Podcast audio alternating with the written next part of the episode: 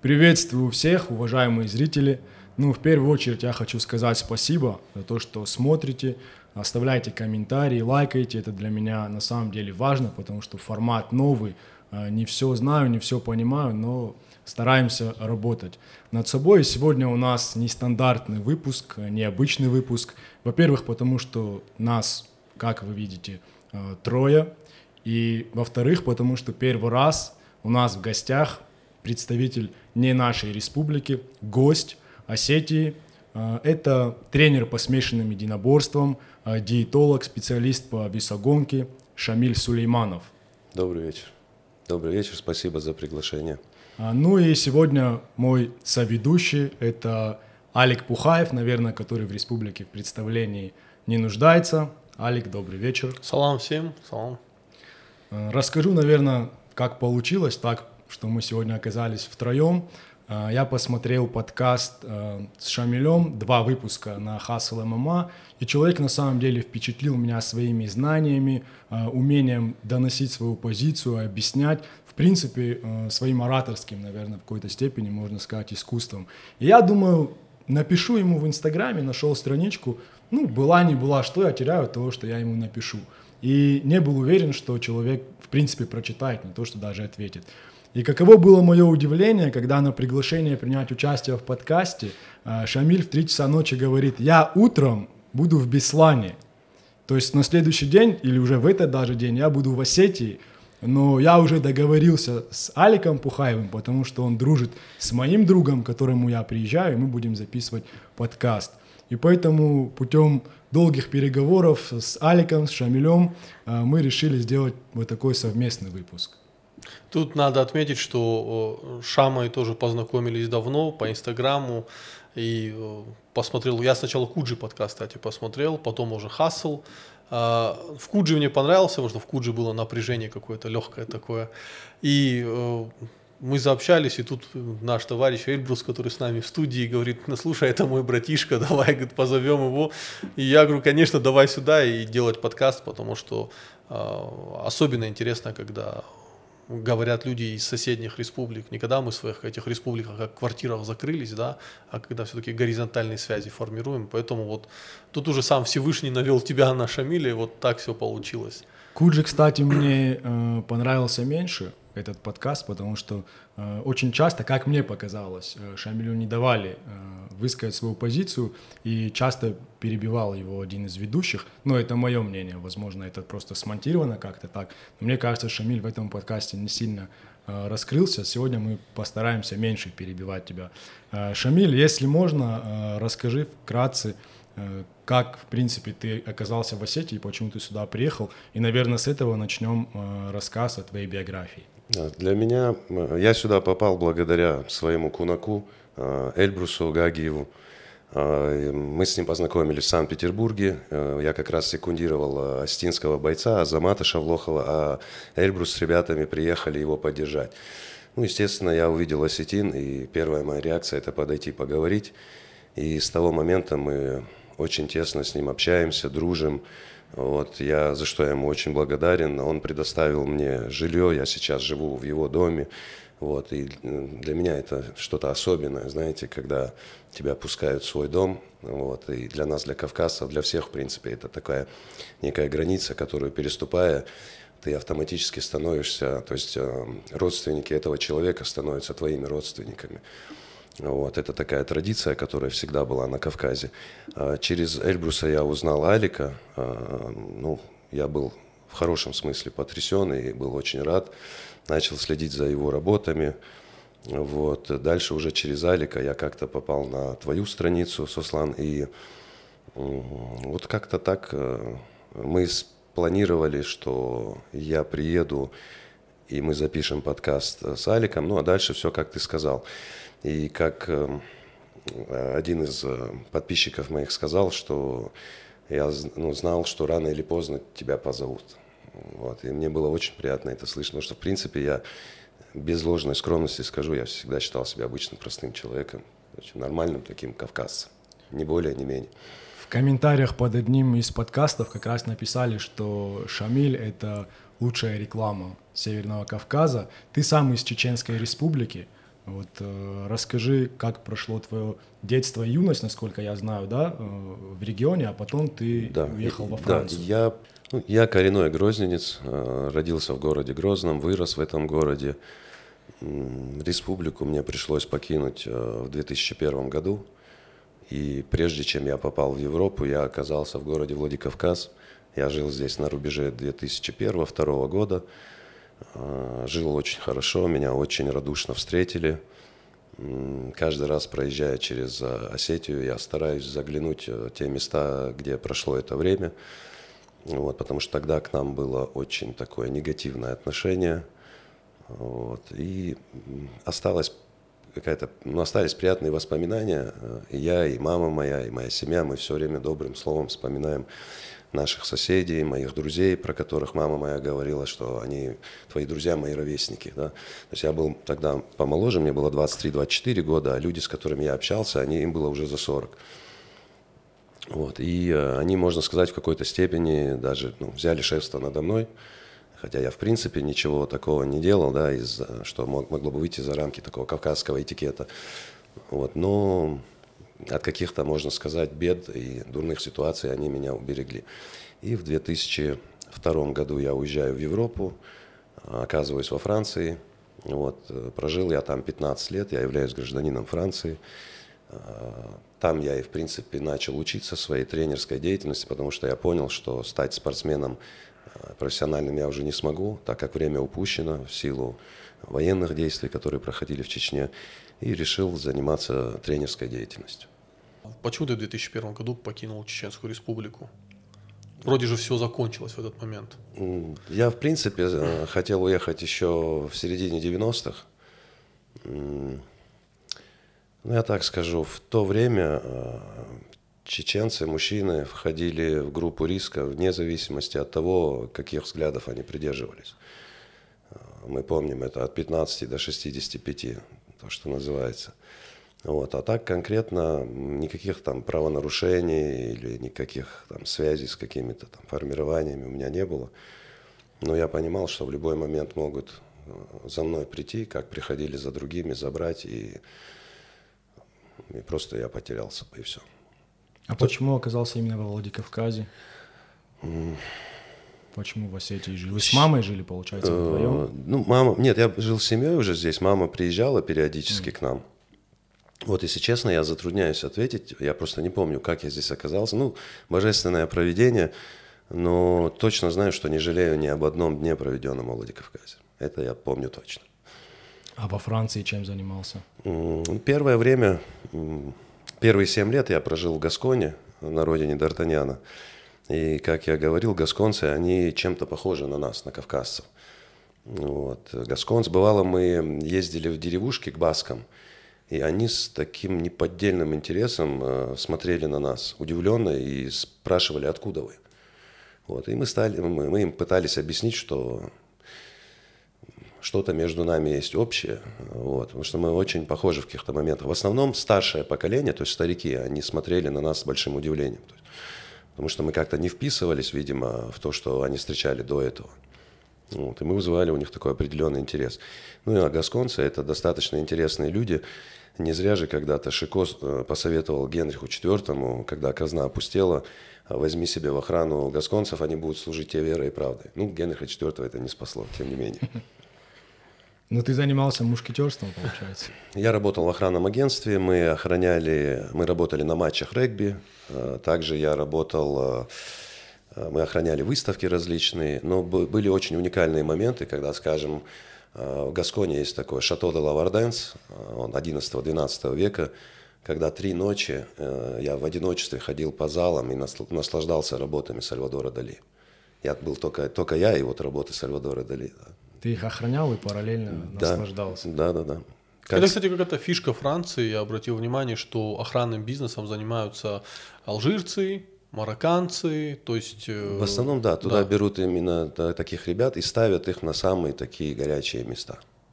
Ну, это, наверное, потому что, опять-таки, вот в представлении э, таком стереотипном, это самые такие жесткие, да, э, ребята, и неудивительно, почему среди них Шамиль тогда оказался.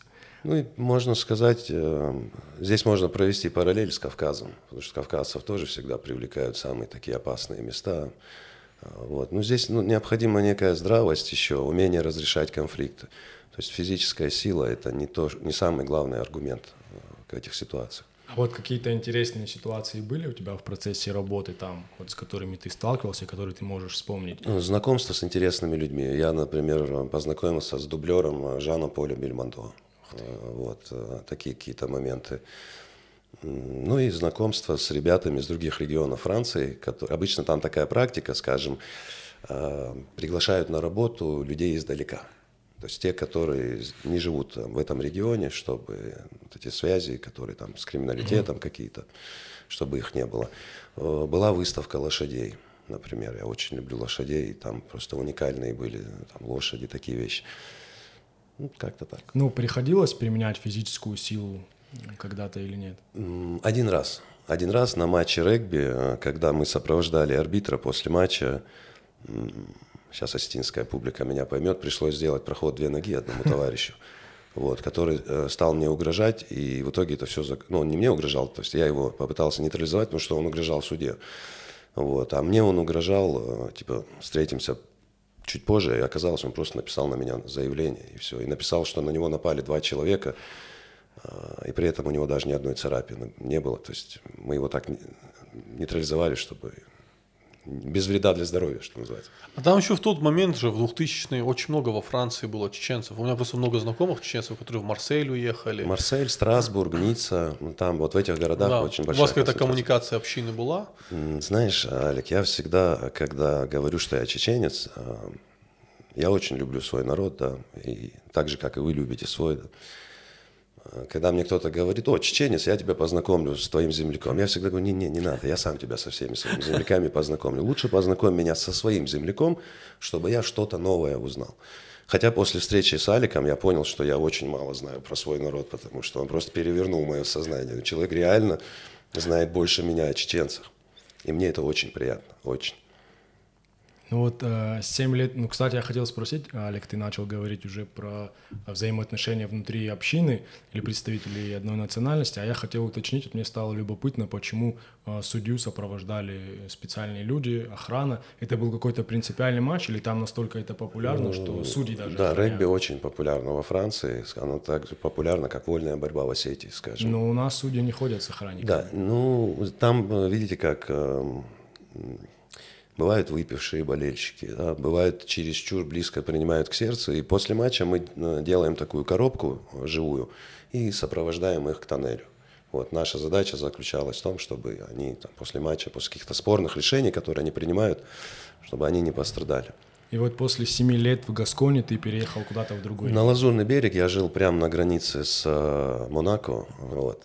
И когда я провел, я помню, после года, или да, где-то после года жизни в Монако, я вернулся в гетто. А, там, наверное, человек 40 собрались, арабы, ребят. Стали меня обнимать и говорить, как тебе там, нравится ли тебе. Я им сказал такую вещь. Я очень рад, что я туда попал, потому что я понял, что эти медные трубы меня не изменили. Потому что многие люди ломаются, когда видят это. Вот я сейчас вспомнил момент из фильма «Золотая бронза», где один из героев говорит матери ребенка, который был парализован. Он ей говорит, знаешь, какая разница между стеклом и зеркалом? И говорит, посмотри в окно, что ты там видишь? Она говорит, я вот вижу детей, там вижу то, вижу все. Он говорит, а теперь посмотри в зеркало.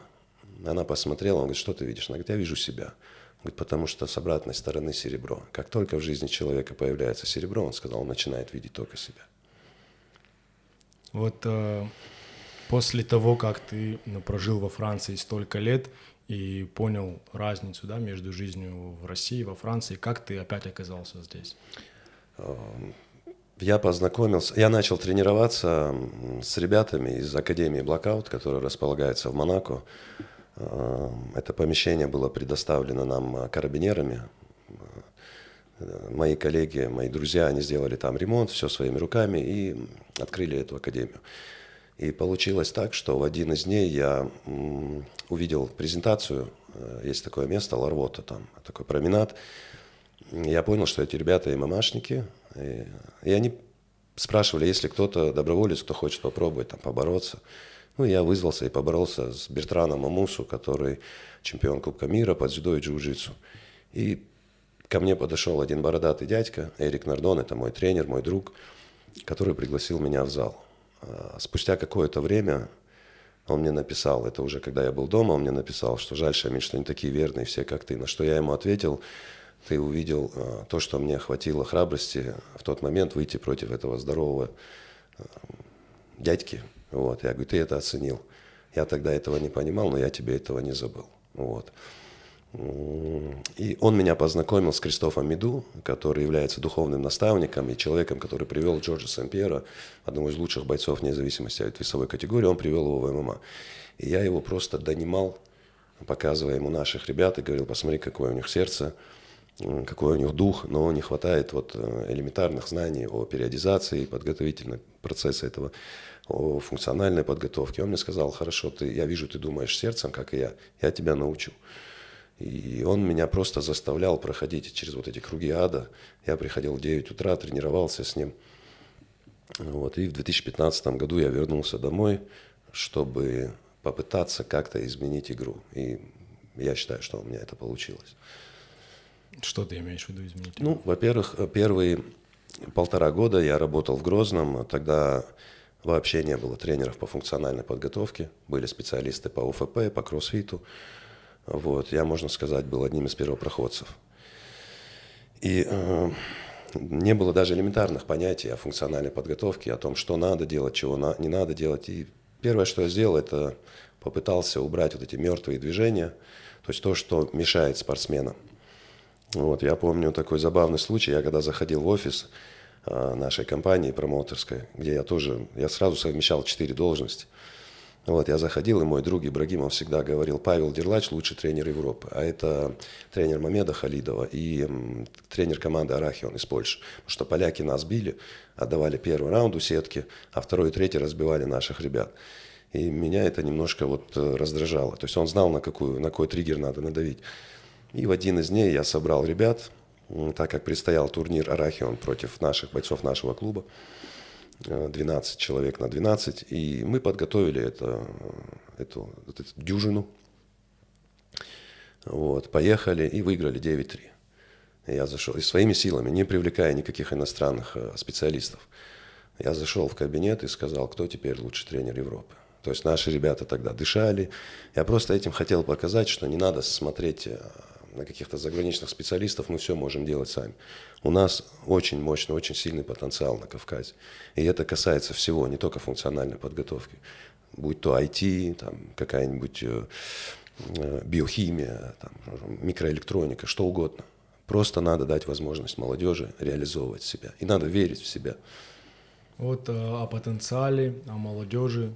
Я думаю, уже перейдем, наверное, к таким темам, да, которые мы, в принципе, хотели обсудить, которые мы э, частично вчера обсудили во время того, как увиделись э, выпить кофе и прогуляться по проспекту Владикавказа. Э, одна из тем, или, наверное, даже основная тема, благодаря которой многие, по крайней мере, вот мои знакомые тебя увидели, это была нарезка, где ты говоришь про межнациональные взаимоотношения. И вот, наверное, хотелось бы поговорить именно об этом, да, о национальных взаимоотношениях, о том, э, как складываются они на Кавказе и в России в целом. Мне кажется, и сейчас простые, здравые, адекватные люди, э, они всегда находят общий язык. Мы в какой-то степени истосковались уже по нормальной жизни. Дайте людям мирно жить, и они при любых условиях будут нормально друг с другом общаться. Да. То есть э, как, как бы ты вот не пытался эти горизонтальные связи э, разрушать между Кавказскими республиками, не формируются. Я просто говорю, что все конфликты на Кавказе, э, там, территориальные, э, ну и любые другие, они будут сметены просто нормальным развитием экономики. Как только люди будут ездить друг к другу на рынке, как только будут люди покупать недвижимость у друг друга, как вот это перекрестное опыление начнется и все. Потому что чаще, чаще всего я вспоминаю, когда в институт поступил, со мной рядом сел парень, он был абазином. Я тогда не знал вообще, что такое абазины. Для меня ну, новое слово какое-то было. Я на него смотрел как на инопланетянина. Ну, по парень из Черкеска. Э, и мы когда вот с ним стали разговаривать, я помню, ну, шутки, вот, если бы он, я не знал, что он абазин из Черкеска, я подумал, что Владикавказский парень, шутки один, одинаковые были. То есть, я думаю, что тут не только, я думаю, что и в Российской империи, да, там были нормальные взаимоотношения между людьми, там культура куначества, достаточно вспомнить, или вот э, прекрасная книга Бедели вышла про суровые склоны Кавказа, там есть описание Грозненского рынка, как э, казаки, чеченцы, галгаевцы, осетины, все туда приезжали, как вот этот пестрый рынок был, как шла бойкая торговля, люди взаимодействовали вне каких-то там э, агрессивных историй. Но мне кажется, людям очень сильно понравилась вот эта фраза, или пусть будет вырвана из контекста фраза, потому что они соскучились, да, Абсолютно и тосковались по нормальным человеческим взаимоотношениям, по дружбе народов. И вот когда-то такое было, что мы дружили сильнее, друг к другу ездили, и а, было взаимное проникновение культуры, взаимная интеграция. У моего отца покойного, Рахимала, у него были друзья со всего СССР, и он гордился этим. Так же, как и я сегодня горжусь тем, что у меня есть друзья, очень много друзей, и не чеченцев, скажем. Ну, чеченцы априори у меня друзья есть, да, и меня это очень сильно радует, потому что в этом я похож на своего отца. А, вот. Чтобы как-то исправить эту ситуацию, мне кажется, нам нужно больше людей а, вот, в правящих этих элитах, которые реально избраны народом. Вот э, пару слов, да, скажем, о профессиональной деятельности Суслана. Вчера, гуляя по проспекту, я видел, сколько людей к нему подходят. Я понял, что этот человек реально избран людьми. Вот, и, нам, и нам нужны вот такие люди. А, но почему мы перестали друг к другу ездить? А, знаете, как вот я говорил Алику, если бы наши предки увидели, э, в каком мы сегодня находимся состоянии, те предки, которыми мы гордимся, они бы нас просто высекли плетью. Потому что, да, у них были какие-то там столкновения, но даже их вражда была красивее, чем наша сегодняшняя дружба. К большому сожалению. Ну, вот. Тут Ведь... надо, знаешь, добавить момент, что э, когда ты читаешь какие-то рассказы про бреков, про горцев, да, там момент хвастовства, в хорошем смысле, когда горец хвастается, он не хвастается там золотой сбруей на коне, там, максимум, что он может похвастаться, это оружием, и второй момент, это он мог похвастаться кунаками, что вот э, как ты определял, что это серьезный человек, да, что вот там у меня есть кунаки, вот там у меня есть кунаки, вот там есть. Я не простой человек, у меня есть везде друзья да, то есть понятно, что в твоем селе у тебя друзья, родственники, а вот в соседнем селе, у соседних народов, там в Кабарду поедешь, вот там скажи я такой-то, и они будут знать, кто я. И ты сразу понял, что это авторитетный человек. Да, да это институт там... куначества, нам надо его развивать. Просто это ведь удивительно, что сегодня у нас а, и логистика развита, да, и дороги везде практически хорошие, и социальные сети, интернет, то есть мы все можем общаться друг с другом там в любой точке мира найти человека, а уж тем более там по Кавказу, да, то есть у нас и средства передвижения, и коммуникации, э, машины какие угодно, то есть я к тому, что тогда этого всего не было, и люди общались ближе и знали друг друга лучше, чем сегодня. Вот в этом парадокс, и я не совсем могу понять причины вот этого. Это профессор Преображенский хорошо ответил на этот вопрос. Разруха не в клозетах, разруха в головах. То есть у людей а, многие думают, что интернет он должен был объединить и дать возможность людям поглощать новые знания. На самом деле интернет стал а, в массе своей для большинства, для большинства людей проводником к теориям заговора, к какому-то мракобесию, потому что люди не хотят познавать новое, они чаще хотят вот в чем они убеждены, найти подтверждение своим убеждениям. И в этом плане тоже, ведь интернет это чаще всего это когда ты смотришь, это же дикие споры бывают. Дикие споры межнациональные, э, нету попытки найти какие-то... Э, любой человек, который пытается найти какую-то объективность, он хейтится и своими, и теми, да. его давят со всех сторон. То есть, поэтому а, то что, какая фраза характеризует интернет? Haters gonna hate, понимаешь? Интернет построен на хейтерах.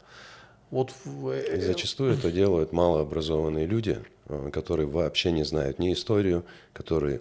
Ну вот у меня всегда где-то вот мой внутренний компас кавказский, он мне говорил, что я не верил в эту теорию, что там кто-то пришел откуда-то, там скажем, касаемо там осетин, вот эти все разговоры, что они пришли из Ирана, вот, разговоры о кумыках, которые там э, тюркский народ, да, со всем уважением к тюркам, э, могучим тюркам, да, ну, особенно пожив в Осетии, я понял, что нет, ну, у нас одинаковые лица, одинаковый там морально-этический код, да, э, вот сейчас вы, как я говорил, будете ходить по Грозному, никто и не поймет, что вы осетины, вот, и в тот момент я понял, что что-то здесь не так. Потому что есть определенные силы, которым выгодно вот это разделение, выгодно вбивать Коля между нами.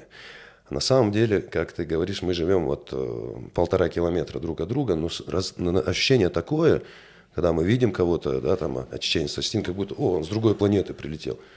Мы не удивляемся французу, не удивляемся англичанину, который, вот, о, осетин, там, о, там, кабардинец. У нас э, Э, общий вот этот э, антропологический кавказский тип. У нас очень много общего. Я вам говорю, нет, наверное, никого ближе, чем вот жители этого Большого Кавказа, этой Большой Кавказской семьи. И поэтому я являюсь таким ярым сторонником того, что мы все здесь жили в течение тысяч, тысячи лет. Вот. Ну, даже если бы мы не жили. По факту мы же сейчас здесь живем. Поэтому все эти разговоры деструктивные, я их не приемлю. Вот у меня есть э, друг дагестанец, это одноклассник мой, у него мама Астинка, отец э, как раз таки кумык. И мы периодически там, через лето ездили к нему туда, в Махачкалу, и там неделю, две недели я проводил в Дагестане, и когда и тогда об этом рассказывал, там сейчас мы это вспоминаем где-то в компаниях, э, люди к этому относятся так, как будто я где-то, знаешь, на Марсе или в Занзибаре побывал, то есть, а, ты там жил в Дагестане неделю, две, там, у друзей, то есть отношение у людей вот такое, и я не знаю, почему и что нужно сделать, Э, для того, чтобы вот эту ситуацию переломить, исправить. Вот как вы считаете? Ну, Понятно, что это наверняка э, вопрос во многом политический, да, там политических элит, государственного устройства, э, там горизонтальных, вертикальных связей, взаимоотношений, но ведь люди, я думаю, тоже могут большую роль сыграть в том, чтобы эту ситуацию сломать. Я скажу, пример просто приведу. У нас в 30 в 37 годы появились в Осетии корейцы. А, они как-то их репрессировали, тоже репрессированный народ, и они их в Казахстан отправляли, и какая-то небольшая группа оказалась в Осетии.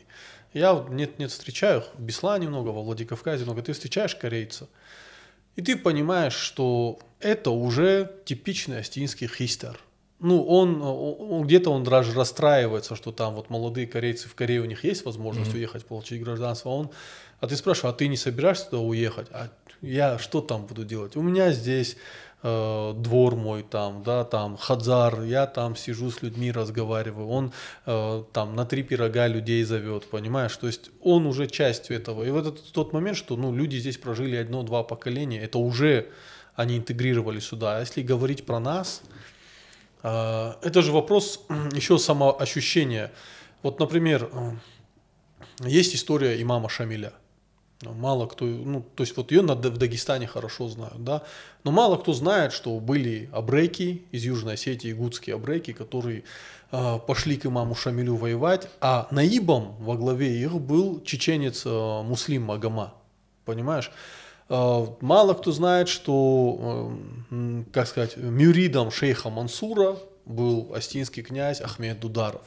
Ну, то есть при вопросах изучения истории я понял, что ты не можешь изучать астинскую историю, не зная взаимоотношения с черкесами, не зная взаимоотношения с войнахами. В отрыве. Да, но мы же в школах изучаем немного другую историю, мы изучаем историю там Москвы. Это не претензия, это просто, наверное, э, необходимость в наших регионах вести дополнительный предмет изучения истории региона. Только он не должен быть факультативным, он должен быть как обязательный.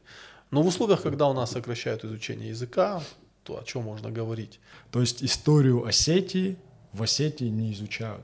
Между тем э, у нас есть учебник заслуженных людей, там, докторов наук. Э, этот предмет, он был в школьной программе, он был обязательным какой-то период. Потом как-то он стал сам по себе факультативным, его стали убирать из каких-то школ, в каких-то оставили, если я правильно помню, потом одномоментно везде убрали. То есть мы сегодня здесь не изучаем историю э, Осетии, соответственно, взаимоотношения с другими народами, с другими нациями. И поэтому, мне кажется, э, пробел у многих есть в знаниях, в головах у молодежи, потому что они и о себе мало что знают, но в процессе узнают, потому что непосредственно здесь живут, общаются, контактируют с представителями там в основном ну, имеется в виду своей нации, понятно, но так близко ведь не общаются ни с дагестанцами, ни с чеченцами, ни, там, ни с кабардинцами, ни с ингушами, и не знают их культуру, не знают э, их обычаи, какие-то особенности. Все равно у нас больше точек соприкосновения, я с тобой полностью согласен, но ведь есть э, те отличия, которые позволяют нам самоидентифицироваться, да, то есть то, что нас отличает, и это прекрасно, потому что мы должны это все узнавать и что-то для себя черпать. Э, вот историю Осетии — я считаю, обязательно нужно вернуть. В очередной раз давай я об этом да, скажем. обязательно. И э, я, понимаешь, я вот хочу сказать, что не только историю Осетии, историю Северо-Кавказского региона. Ну, мы не, мы не можем изучать свою историю в отрыве от региона. Вот я часто, когда про проблему Южной Осетии говорят, говорят, Южная Осетия должна интегрироваться в российское экономическое пространство, с чем я полностью согласен. Но что такое интеграция Южной Осетии в Северо северокавказское пространство, ну, в российское пространство? Это интеграция с северокавказскими республиками. То есть э, мы должны, должна происходить взаимная интеграция, она должна постоянно экономическая, культурная. История Осетии раз, история э, вообще региона. Ну, у нас мало кто, вот э, мы с Шамилем сейчас ехали, у меня была возможность ему подарить книгу Ахмеда Цаликова, мало кто знал, что какое участие этот человек в Горской республике принимал ну, феноменальный человек. Мало кто знает об этом, какие он связи налаживал с соседними народами. А он, он представлял не только мусульман Осетии, он представлял мусульман всего Северного Кавказа. Да, он был каким делегатом. Настоящий был главным, кавказец. Да. Если ну, ты да. переживаешь за весь Кавказ, знаете, есть несколько уровней мужчинства. А, есть мужчина, который волнует только то, что происходит у него в доме. Это нормально. А есть те, кто выглядывают на улицу, смотрят, как дела у соседа, горит ли там лампа. А есть те, которые переживают там за всю республику, а есть те, которые переживают за весь мир. Вот. А вот возвращаясь к предыдущему вопросу, я бы еще хотел заметить, что вот сейчас очень сильно развивается ДНК-генеалогия. И выясняется, э, что э, вот это внутреннее наше физиологическое да, наполнение, оно во многом одинаково. Скажем, там, дегорцев, если взять, и какие-то тейпы чеченские, то они генетически вообще братья. Там. Вот. И вообще, вот опять же говоря о кумыках, да, там вот есть три тюркских гена, ни одного из них у них нету. Но они раньше других выучили этот э, французский язык того времени, который был на Кавказе, тюркский язык, потому что им легче было пользоваться. Но кто-то с вот какой-то а, слинным каким-то упрямством продолжал, продолжает нам доказывать, что вот они там из каких-то там степей пришли, что они тюрки там. То же самое, та же самая история там вот э, с аланами, да, с кифами, с арматами. Ну, зачем нам спорить? На Кавказе было несколько культур, и, кстати, аланская, как мы знаем, она там не самая древняя, там была кабанская у нас культура. Автохтонные народы, да, которые... Да, да, да, был да. всегда кто-то раньше. Вот это надо учитывать, да. что был всегда кто-то раньше. И вот эта вот история о том, а, кто был от моря до моря, вот мы все вместе и были от моря до моря. Потому что мы раньше не разделялись так, как сегодня вот, и жили одной общностью. Это опять же к вопросу о том, э, когда нас называют там черными, чичами, еще как-то. Люди, которые так говорят, им стоило бы поучить историю, поучить историю майкопской культуры, кураракской культуры, которые по обе э, стороны Кавказского хребта, посмотреть, э, какие произведения там ювелирные у нас были уже в то время, узнать о том, что мы торговали через Средиземноморье, и, может быть, что-то у них в голове поменяется, отношение к нам, по крайней мере. Вот. Этот момент тоже очень такой бывает, э, знаете, неприятный, когда человек, который, в принципе, история которого там полтора понедельника назад началась, он, глядя на нас, говорит, а, это аборигены. Да, мы аборигены, мы всегда здесь были, и дай бог всегда здесь будем. Как в петербургских ведомостях писали, туземцы. Да. Иногда архаика это хорошо, а особенно с учетом того, что сегодня происходит вокруг нас, когда просто рушится архетип мужчины, архетип женщины, а здесь на Кавказе он сохраняется. И вот эта попытка защитить наших женщин, вы попробуйте их обидеть, и вы узнаете, что у них э, очень много защитников здесь. Шамиль, вот прямо в подтверждение твоим словам вспомню историю. Э, Саша Сулим, если я не ошибаюсь, сняла про э, когда в Краснодарском крае э, целую семью вырезали э, история была, забыл. Саша Сулим это журналист? Да, да, да. По-моему, то ли редакция, то ли Саша Сулим сняли вот про эту историю. Забыл, как этот поселок называется, где просто устроили бандиты резню страшную. Кахов, как что-то такое. Забыл, да. Кущевская. Вот, Кущевская, Точно, Кущевская, да. И там есть один фрагмент, я его отдельно даже публиковал в блоге, где девушка, одна из пострадавших от этих мразей, она сказала, вы знаете, говорит, они, говорит, у нас в селе, говорит, вот в этом селе, они, говорит, не трогали кавказских женщин, потому что они знали, что за них придет ответ. И тут вот есть двойственность, вот эта дихотомия, да, есть вот, есть очень много жителей Кавказа, которые хотят, отстаньте от меня, я свободный человек, вот у меня есть свои границы, отстаньте от меня, окей. Но э, это, это тот случай, когда если вот, ты так свято свои границы оберегаешь, когда ты упадешь и будешь умирать, не жди, что кто-то подбежит. А вот в этом тесном мире, иногда немного неудобном, да, когда тебе могут подойти, сделать замечания, незнакомые тебе люди, э, на тебя все смотрят, да, но в этот момент, если ты оступишься, упадешь, тебя будет кто-то другой пытаться убить, за тебя всегда заступятся. Это, это, это, это и есть безопасность, это и есть основа гражданской безопасности. Так строится гражданское общество.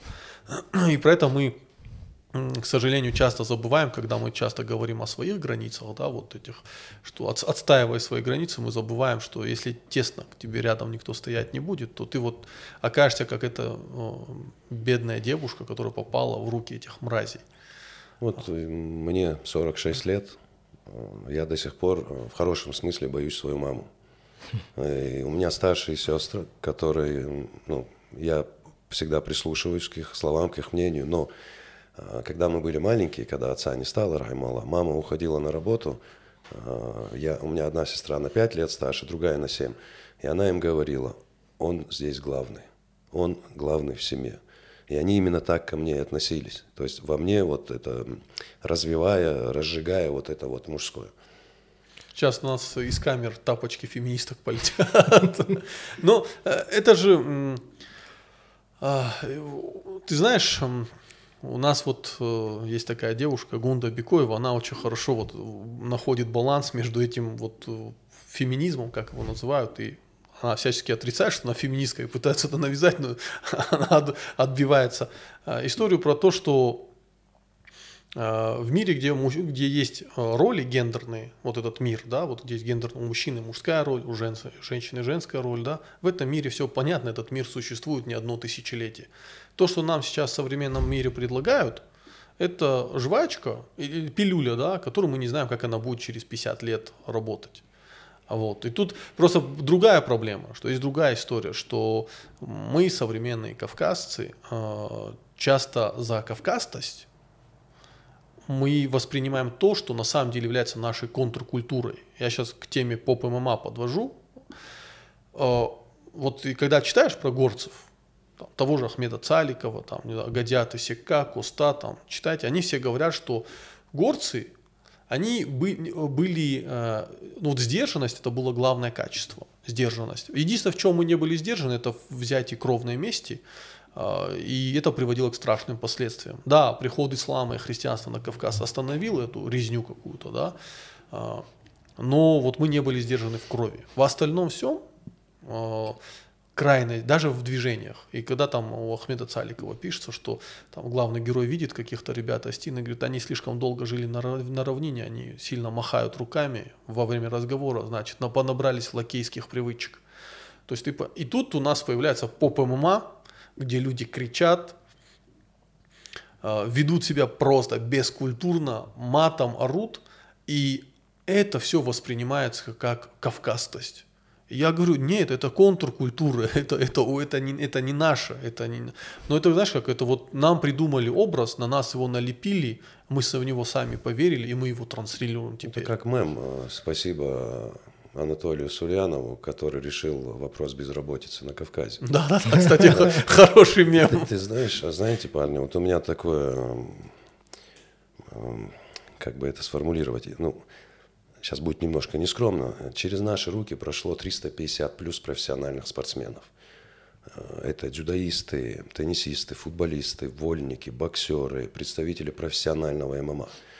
Э, Но к огромному моему сожалению, люди начали меня узнавать после того, как я посетил одну пресс-конференцию. И мои знакомые, они как бы разделились на две части. Одни, которые говорили, тебе надо туда, а другие, которые говорили, ты как вообще там оказался. Люди тебя знают с другой стороны, Шамиль. Я бы хотел внести ясность в этот вопрос.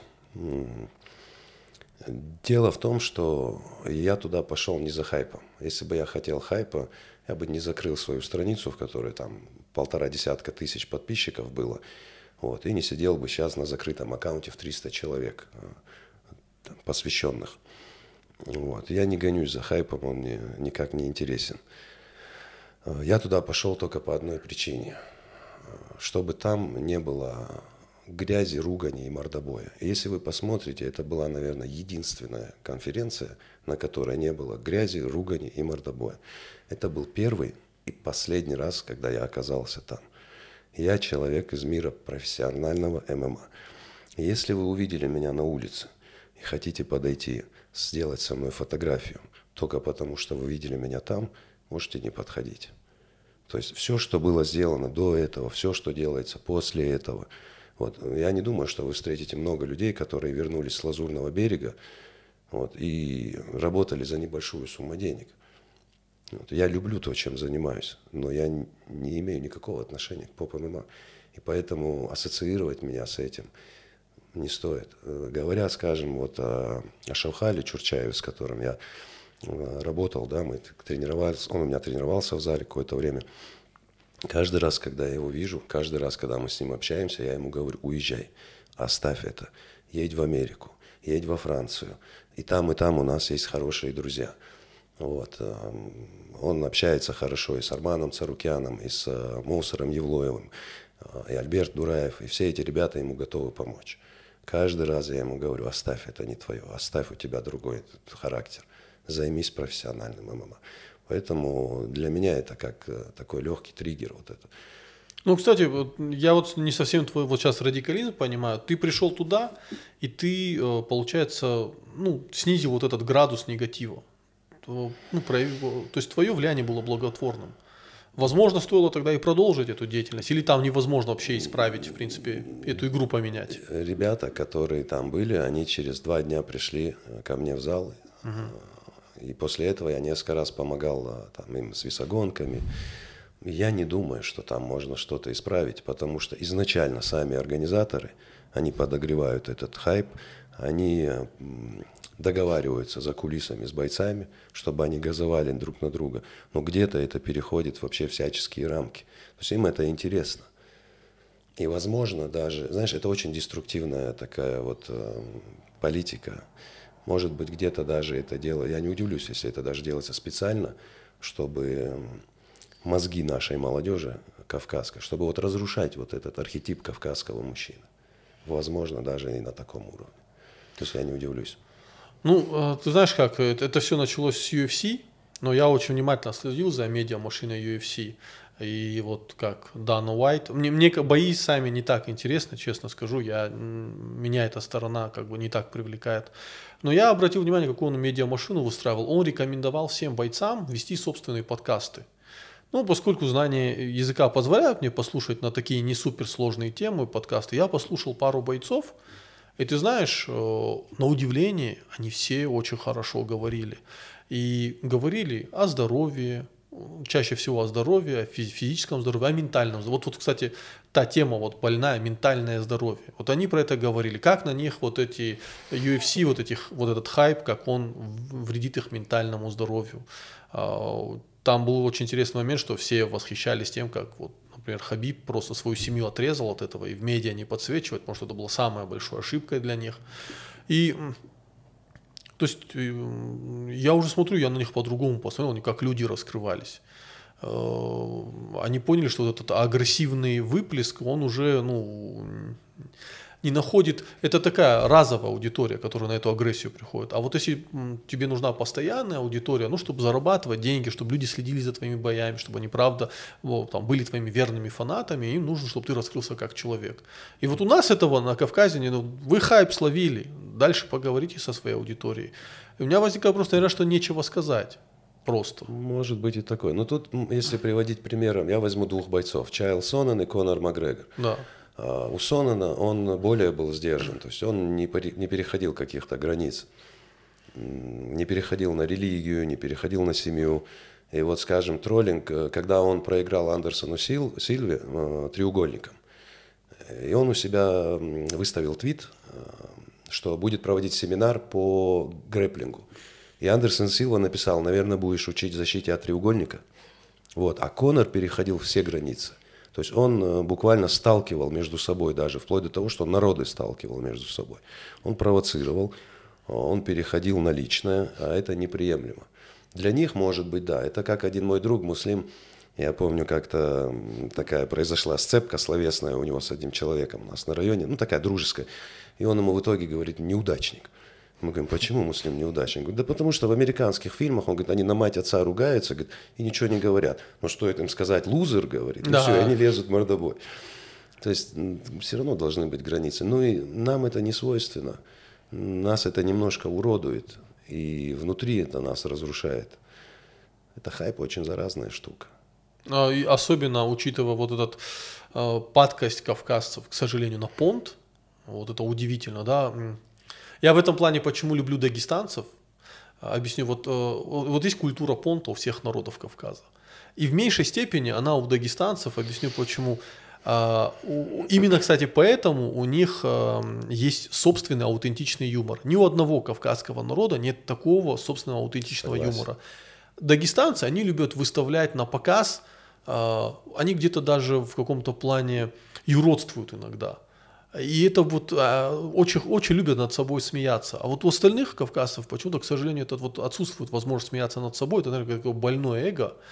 Вот. Э, это было оправдано, наверное, в 17-18 веке, да, но вот это больное эго, когда ну, такие границы были четкие, что человека нельзя было словом даже обидеть, кровная месть могла быть, да. Ну, это в маленьких локальных обществах другого варианта нет. Но сейчас, когда это переросло в понт, когда, вот, как ты сказал, вот это серебро появилось, и мы там в зеркале видим там, только свое, свое это лицо. Как, очень показательно в этом смысле, когда Даниэль Карме берет интервью Ислама Махачева, и Ислам говорит, come on, какие черные пояса, надо нам проверить, кто им дал эти пояса. То есть он, оставаясь самим собой, умудряется еще и вот вносить эту нотку юмора, а, и как-то троллить их аккуратно, не переходя каких-то границ. Ну, ведь можно это делать. Ладно, у них они в другой матрице культурной растут. Но вы же не в этой матрице, у вас есть свое. Поэтому нам нельзя, где бы вы ни дрались, что бы вы ни делали, вам все равно придется вернуться в свое родовое село. И где выйдет человек, которому вообще наплевать на это ММА, он скажет, эй, ты что позоришь нас? И так и происходит. Кстати, я не помню, у кого читал, у кого-то из э, авторов кавказских, что для ну, жителя Кавказа не так важно стать первым в мире – как стать важным первым в своем селе. И если он стал первым в этом мире, это только для того, чтобы прийти в село и сказать, вот я там стал. Все. То есть э, человек смотрит на себя призму через э, людей, которые жили рядом с ним. И то есть если во всем мире тебя признали, но в твоем селе тебя ну, не очень любят, то это как бы ты не удался как человек. И как мы видим, что бы ты ни выиграл, если ты вернешься в свое село, тебе скажешь, так, одевай старую одежду, бетон будем месить. То есть им все равно, кто ты, чемпион мира, его окрестности – от своего не уйдешь, если ты только не хочешь уйти от своего. Да, это, кстати, прекрасно, что э, вот эта иерархия глобальная, она нас не сильно касается. Шамиль, вот давно хотел задать вопрос еще с начала подкаста. Ты же на самом деле не просто тренер и там, диетолог. Я как понимаю, по крайней мере из разговора с тобой, ты занимаешься ментальным здоровьем людей. То есть э, под, ты часто говорил, что подготовка это не только спорт, это подготовка, что в голове.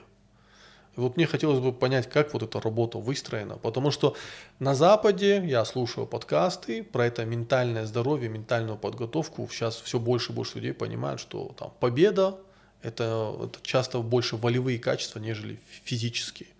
И вот как ты это выстраиваешь? Есть такое выражение, техника бьет силу, а дух бьет и то, и другое. Вот. Я, как я уже говорил, ну, здесь очень важно понимать, что иногда спортсмены на себя лишний груз вот, на, на, свой, на свою спину вот это взваливают. И надо этот груз снять с них. А, потому что им кажется, что то, что они делают, это мега важно. Даже для меня то, чем я занимаюсь, это хобби. Я знаю, что в жизни есть вещи, которые более важные. гораздо более глубокие, потому что карьера заканчивается, а жизнь продолжается.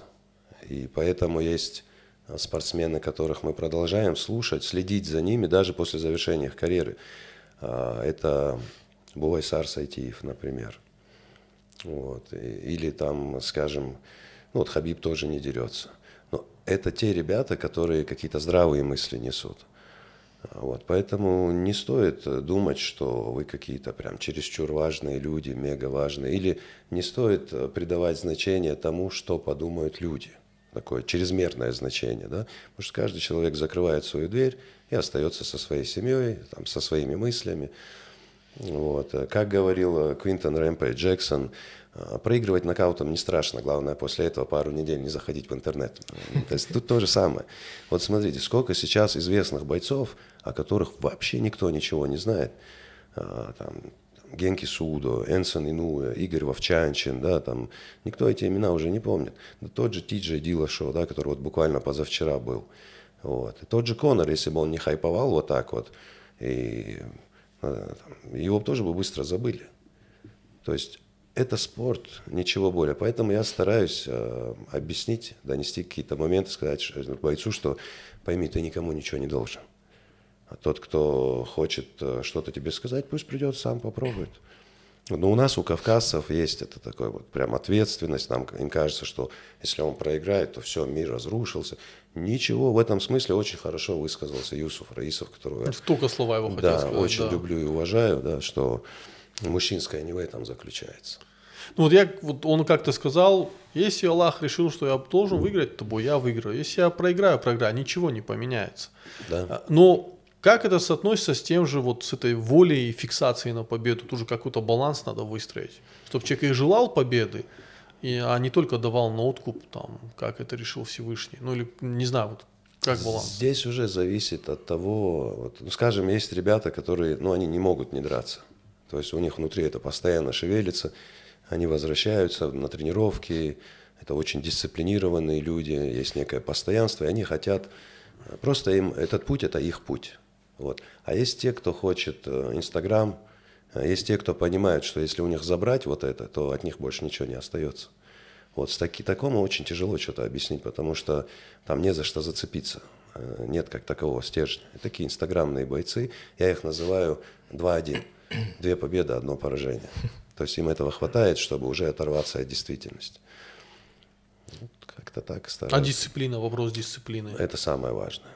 Потому что, как мы слышим часто в последнее время, я никогда не мотивирую бойца. Как это, уйди от меня, пожалуйста, я не твоя мама. Знаете, вот это вот. Не хочешь выступать, не выступай. Вот. Если это твое, то ты обязательно, как я говорю, будешь к этому возвращаться. И дисциплина – это самое главное в этом деле. А дисциплинированный это кто? Это кто просто не может без этого. Он будет вставать, он будет приходить, он будет тренироваться. Я никого не буду уговаривать. Моя работа не в этом заключается. Может быть, есть другие тренеры, которые по-другому к, это относятся, к этому относятся, ради бога.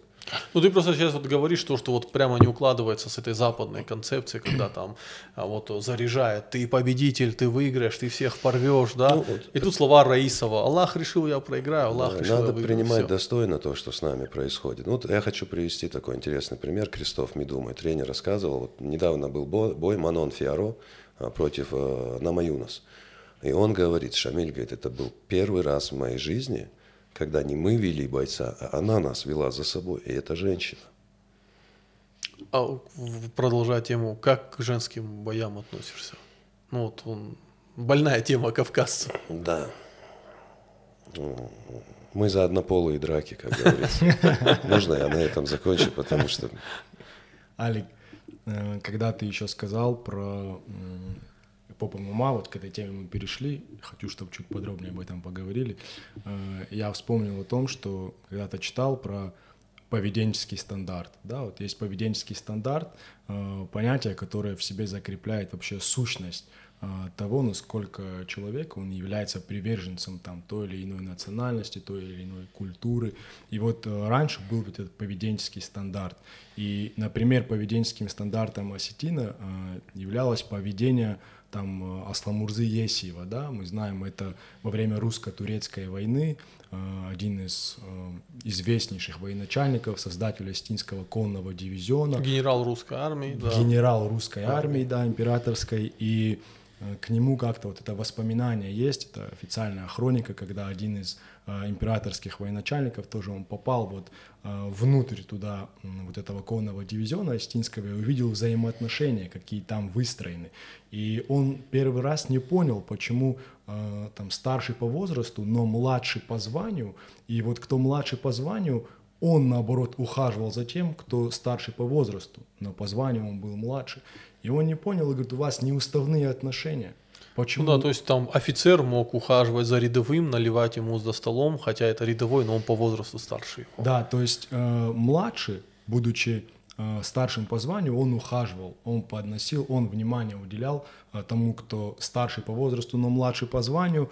Э, и какой-то момент написали даже донос, я помню, на Есева, что неуставные отношения, это разрушает там российскую э, императорскую Другие армию. солдаты смотрят и ропощут, да. почему им офицеры за ними ухаживают. Другие солдаты, они не понимали, почему так, и на это император ответил, что они показывают высокую эффективность, и у них такой порядок, поэтому их не трогайте опять-таки э, к поведенческому стандарту. Э, другой э, пример, Эльмурза Мистулов. Да, а, это, мой любимый персонаж, да. Это генерал, который во время уже русско-японской да, войны проявил себя, который, ну, он весь в регалиях, там, в орденах, в медалях был, и описывается, как он всегда, возвращаясь в свое родовое село, он спешивался с коня, чтобы никто не подумал, что он въехал на коне в родовое село, и тем самым проявляет там какую-то гордость. Что да, он или, поднялся, да. да Кавказский обычай. Что он считает себя выше кого-то, он спешивался с коня и с конем вместе вот так заходил а, в родовое село, чтобы, не дай бог, никто не подумал, что он от поведенческого стандарта горца отошел. Ахдау.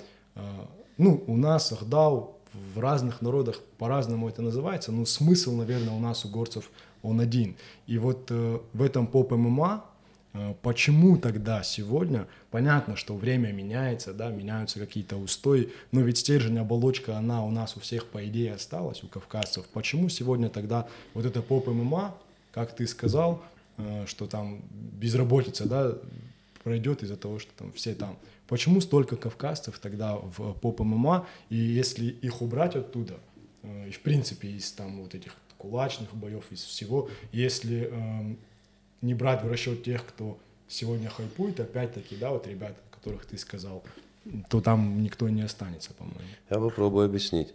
А, дело в том, что олимпийские виды спорта, допустим, все вот эти федерации, если бы борцам нашим, боксерам, дзюдоистам, не после того, как они Олимпийские игры выигрывают, дарили бы что-то, а в процессе Э, у них были бы, они были бы, как сказать, это вот э, была некая уверенность, если бы у них была финансовая безопасность, э, я вас уверяю, этого бы не было. Потому что я считаю, что нашим ребятам вот место больше вот именно в этих олимпийских видах спорта. Потому что там есть дисциплина, там есть воспитание и все остальное. Скажем, в детстве, в юности, молодости – Э, мы вот на районе, когда с друзьями сидели, когда мимо проходила женщина, неважно какой она национальности, мы вставали, выпрямляя свои тела в полный рост. И ты мог быть чемпионом мира его окрестностей, если ты не выполнял определенных устоев э, наших, то ты не мог считаться мужчиной, тебя считали мусором. Вот, каким бы ты здоровым не был. Поэтому, да, вы можете увидеть человека, у него форма может быть кавказская, но содержание напрочь может отсутствовать. Поэтому я говорю, длина бороды или э, там, твой внешний вид, он никак тебя еще не характеризует. До того момента, пока ты своими делами не начинаешь подтверждать все это.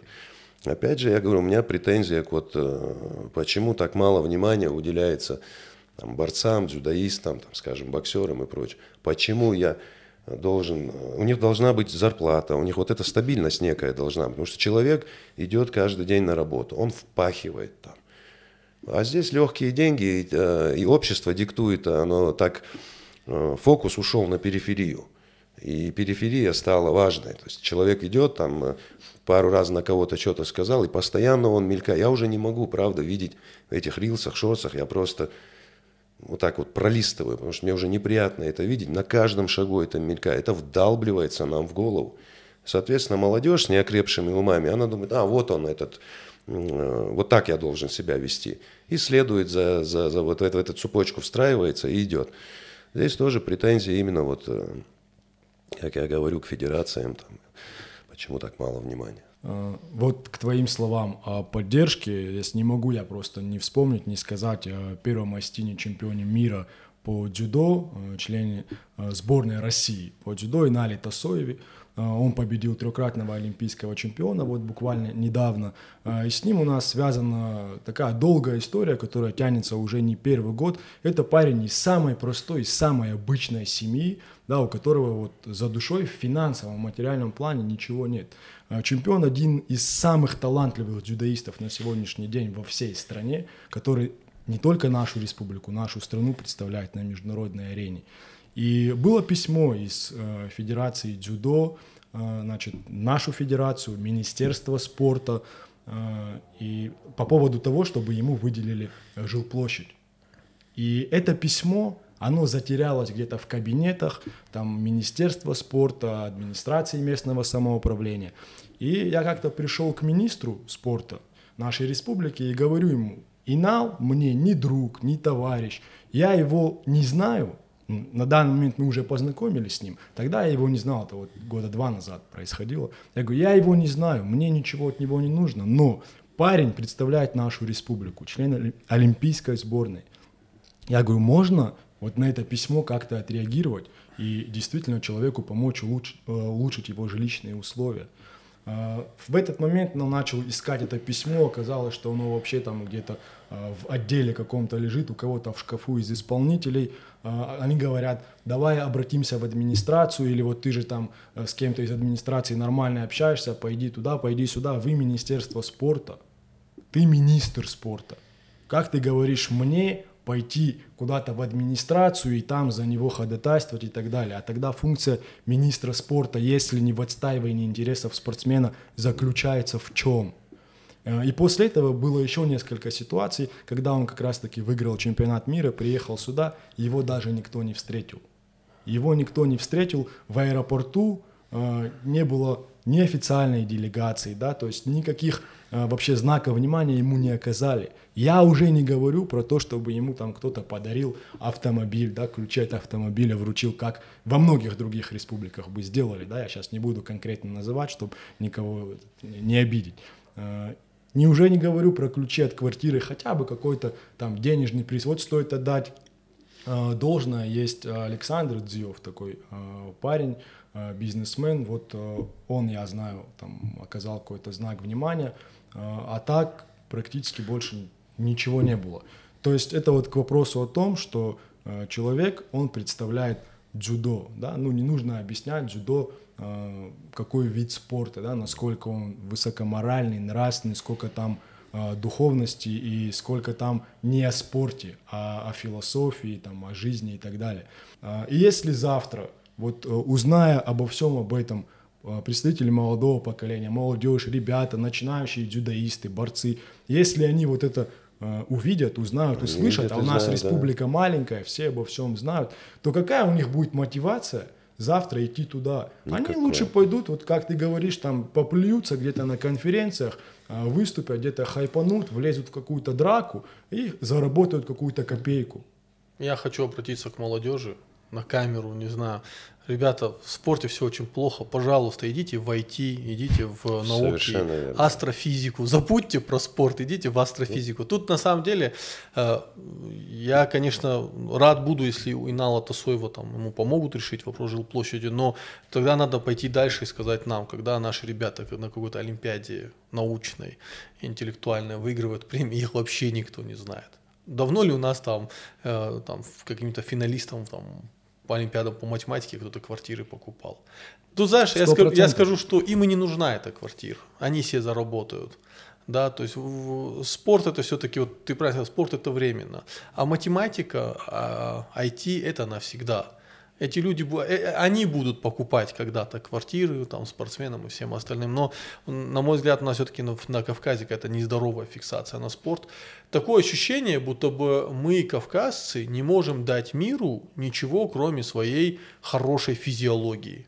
Ну, я, я не знаю, это, это очень оскорбительно для меня, что мы э, физиологически мы хорошие, будто бы мы, как, знаешь, как это, генетические доноры какие-то, да? Абсолютно. Мы не, будто бы мы не можем дать э, хорошую ну, культуру, музыку, э, кино, книги.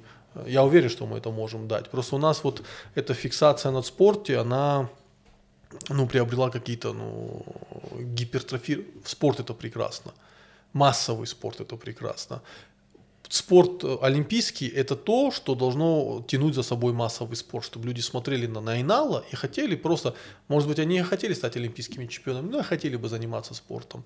Но все остальное все-таки вот, э, опять же, повторюсь, Хабиб, он очень верные слова сказал, мы воспитываем очень сильных и глупых людей. Это просто опасно. Мы делаем жизнь у нас на Кавказе опасной. У нас много глупых, но сильных.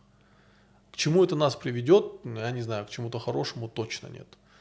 Меня приглашали как-то на встречу с молодежью в Санкт-Петербурге, и вот я буквально, можно сказать, вот те же самые слова им сказал. Перенасыщение. Будучи человеком из спорта, да, мне бы хотелось, а, чтобы у нас больше было в первую очередь врачей.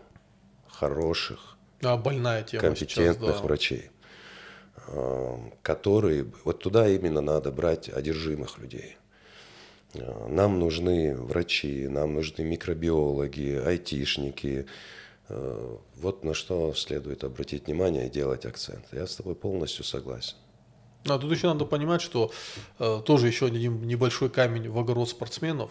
Не обижайтесь, пожалуйста, но нам часто представляют, что спортсмены, они борются там, за страну, за, ну тут надо, не надо утрировать, спортсмен борется за свою индивидуальную э, историю успеха. Это неплохо, это хорошо. Стремление человека к индивидуальному успеху, это, кстати, часть кавказской идентичности. Да? Мы были индивидуалистами, загнанные в горы, поэтому выстраивали очень жесткие границы да, внутри себя, поэтому очень осторожно друг с другом общались. Это прекрасно, но когда мне говорят, что Алик, э, вот он за страну, там, я говорю, давай не будем. За страну работает парень, который создает IT-продукт, который упрощает жизнь миллионам людей. Совершенно ради верно. идеи. За страну работает какой-нибудь Махамад Кайтакский, который, э, будучи кайтакцем по национальности, делает приложение Авзак вместе с Алиханом Хурановым, да, чтобы маленькие дети изучали э, родные языки. Но их мы так не отмечаем опять же, без обид, спортсмены, а, это, это как э, звезда, на которую человек смотрит и стремится. Физиологическое здоровье, оно важно. Невозможно, как бы, невозможен полноценный интеллектуальный человек не может быть физиологически больным, потому что его мозг будет очень быстро умирать. Да, чтобы твой мозг долго... И, кстати, вот э, у, у кого-то из российских журналистов был фильм про Силиконовую долину, и там один из ребят, который, кстати, русский парень, который возглавляет мобильное приложение YouTube. Он сказал, я алкоголь не употребляю. Почему? Алкоголь, говорит, меня выбивает на три дня из, ну, вот, из сознания. Понимаете, в Силиконовой долине на три дня выпасть из процесса, на это можно ставить крест. Алик, это тоже, кстати, больная тема на Кавказе. А, алкоголь и наркотики. Вот мне кажется, те, кто занимается этим наркотрафиком, к ним жесточайшие меры надо применять потому что молодежь употребляет эту гадость. Вот к этим людям надо применять жесточайшие меры. Наркотики и Кавказ – это вообще две какие-то, не только Кавказ, а вообще человек, какие-то две несовместимые вещи. Потом они идут, воруют, грабят, убивают. И вот именно из-за них и растет этот уровень преступности. Поэтому с этим надо жестко бороться. Ну, ты же понимаешь, что сейчас главное э, Раньше были наркотики, которые синтезировали, наркомафия и прочее. Сейчас аптечная наркомания. Вот в чем вопрос. Э, Алик, не совсем с тобой соглашусь, потому что аптечная наркомания, мне кажется, это было э, там лет еще даже 5 назад, 10. Э, сегодня вот эти закладки, да, которые там по всему городу, по всей республике. Они Ты видишь просто... людей, ищущих эти закладки? Да, сколько раз мы с тобой были свидетелями этих видеозаписей, которые постоянно там скидываются. А, другие тоже все, я думаю, видели, а, все время скидывают, вот смотрите, там перекопали, перерыли огород, там лужайку перед нашим домом, то это даже при свете дня делают, то есть не в вечернее время. Но суть не в этом, вот хочу спросить а, ваше мнение, почему наркотики сегодня разные виды, не будем там конкретизировать, популярны настолько стали на Кавказе? Ну, во-первых, скажем так, слабый человек, он всегда ищет себе вот такой некий кокон. Он всегда пытается уйти от действительности, и чем дальше он от нее пытается уйти, чем, тем сильнее она будет его преследовать. То есть это такое ложное бегство. Он никуда не денется от себя. Это слабость, нежелание э, бороться никому сейчас нелегко. Вот. Вот мы говорим о том, что на Кавказе столько э, сильных людей, у нас там спорт на первом месте, самые высокие достижения. Но получается, что, наверное, не такие уж мы и сильные, если мы настолько подвержены этому всему. Мы обычные Или это люди, парадокс? Руслан. Мы, обыч... мы такие же люди, как и все другие. Единственное, вот, что нас отличало да, от других, это вот наши устои, которые тысячелетиями, тысячелетиями как-то закладывались в нас, которые наши предки, рискуя своей жизнью, э, не идя ни на какие компромиссы, они донесли это до нас. А мы сегодня, вот, э, как Алекс сказал хорошо, говорит, мы будем там за какое-то великое свое прошлое говорить, а где были твои предки в 19 веке, ты даже не знаешь. Это, это, это вот э, тут нечего добавить. э, Попытка побег от действительности. Мы стали, мы, вы, мы вырастили, в том числе я когда говорю мы, я про себя говорю, мы самое инфантильное поколение. А, Семья, э, появление семьи у мужчины – это его этап инициации во взрослую жизнь. То есть как только мужчина готов взять на себя ответственность за других людей, он сразу взрослеет. Это про этап взросления. Мы этот этап взросления с 20 лет переложили на 30-35 лет. А, Мы пытаемся выстроить какой-то буфер безопасности. Я должен наработать, я заработаю деньги, или девушка, я заработаю, потому что я с мужем могу развестись. Я всегда говорю, когда человек пытается выстроить безопасность, э, сделать какой-то буфер безопасности от остальной жизни, Всевышний очень сильно улыбается и смеется. Ты не, то есть надо признать, что ты, это, это невозможно. Да? Единственный буфер от невзгод в этой жизни для тебя может стать близкий человек. Близкий. Это вот социальный капитал. Я сейчас не говорю только про мужа, жену, я говорю про брата, про соседа. Вот буфер безопасности. А у нас люди думают, что буфер безопасности это деньги или какие-то материальные блага. Россия это то, та страна, где право собственности ничего не значит. Во Франции, может, вас материальные блага спасут, вашу квартиру никто не отнимет. В России так не работает. Единственное, что в России вас может спасти, это просто ближний человек. Здесь как тут, ну, быть в России одиноким человеком – это невероятный шик.